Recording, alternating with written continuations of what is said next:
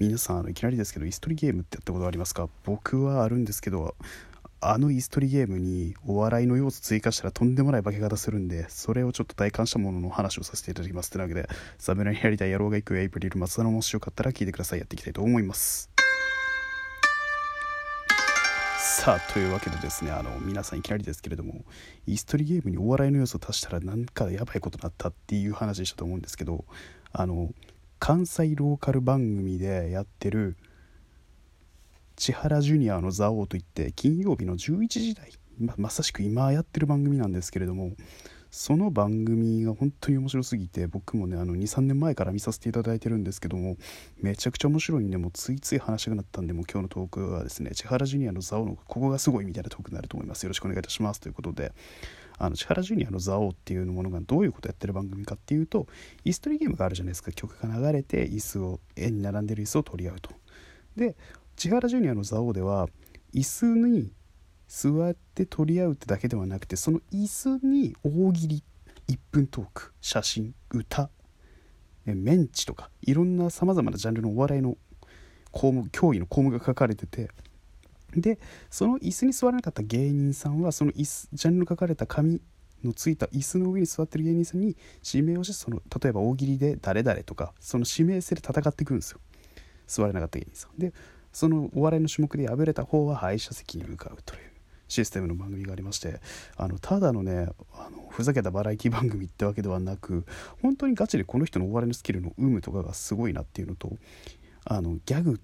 を一瞬の瞬発力でこなす芸人さんの身軽さとかその頭の回転の速さみたいなところにめちゃくちゃ目がいく番組なんであのトークバラエティ系の番組が苦手な方には是非これが本当にいいバラエティ番組であるっていうのは言えると思うんですよ。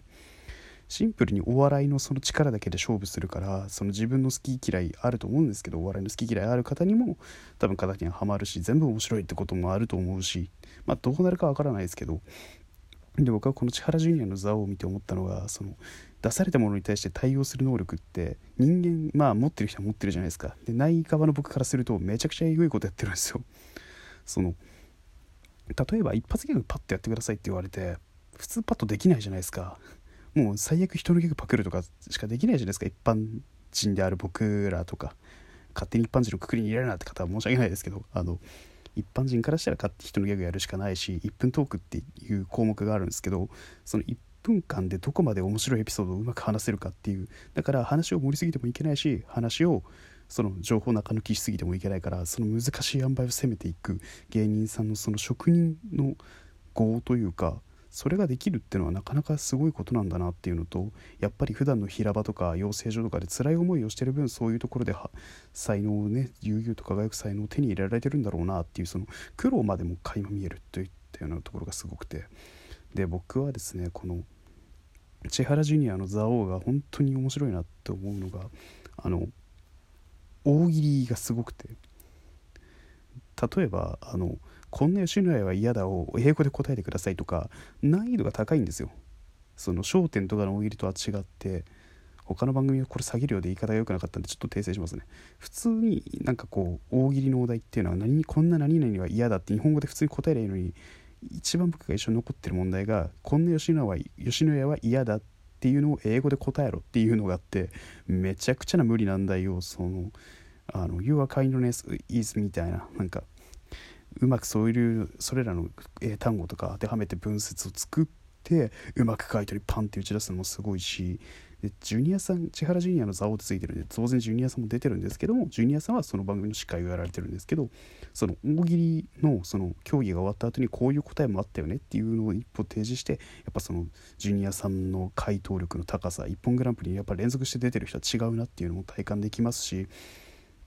そのいろんな事務所の芸人さんが出るんでもう関西の番組って大抵吉本さんとかが結構競合率高いんですけどあのまあ人最近だと人力車所属の昨年度の m 1ファイナリストである真空ジェシカの2人も出たりとかそういったようなといろんなお笑いの事務所か芸人さんがいる事務所からも当然エントリーできるというか出演できてるというなんか結構今後というかその吉本とかの壁があんま感じないしみんな普通になんかこう収録中もあのイストリゲームの曲がかかってる間はすごく楽しそうに悠々と走るし普通に面白いことを好きな人たちが純粋に面白いことやってるっていうのもすごいしで面白いものを作ろうとしてその場その場で一回一回のギャグとか大喜利の回答だったりとか1分トークで持ってくるエピソードトークの質だとかをグレードとかうまく調整してる芸人さんたちもすごいしその時その時の塩梅と風向きを読むっていうところの容量の良さっていうのもすごい着眼点として見れるしその芸人っていうものをうまく知らなくても多分座を見たら納得するだろうなっていうレベルの芸人力の高さっていうのがあっていやもうこんなもん半端ないよっていうほかしかないんですよ。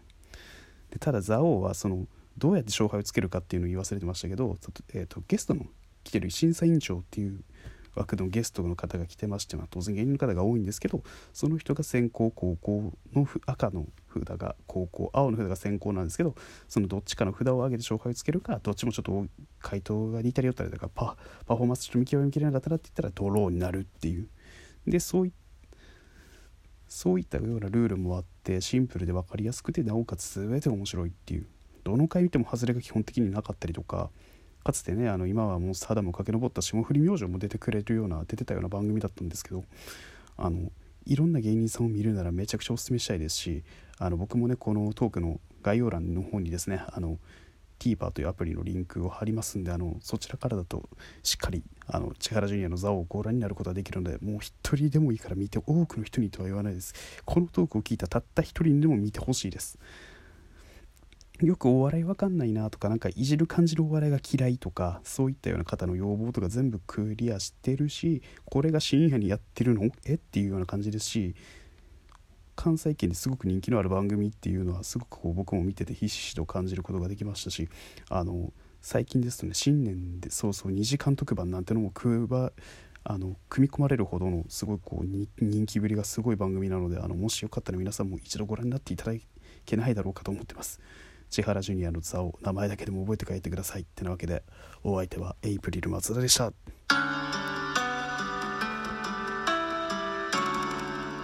お寒いですので、えー、手洗いうがいを忘れなくコロナ対策インフルエンザ予防お互い頑張ってまいりましょうということでお相手はエイプリル松田でした。